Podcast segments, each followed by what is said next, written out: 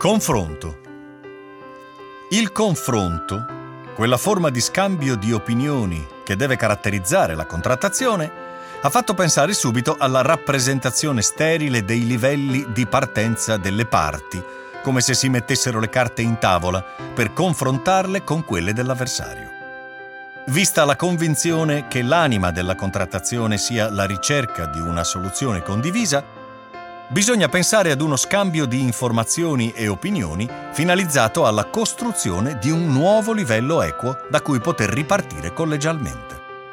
Ecco che allora pare più giusto parlare di discussione, che implica la ricerca veramente condivisa di una via comune.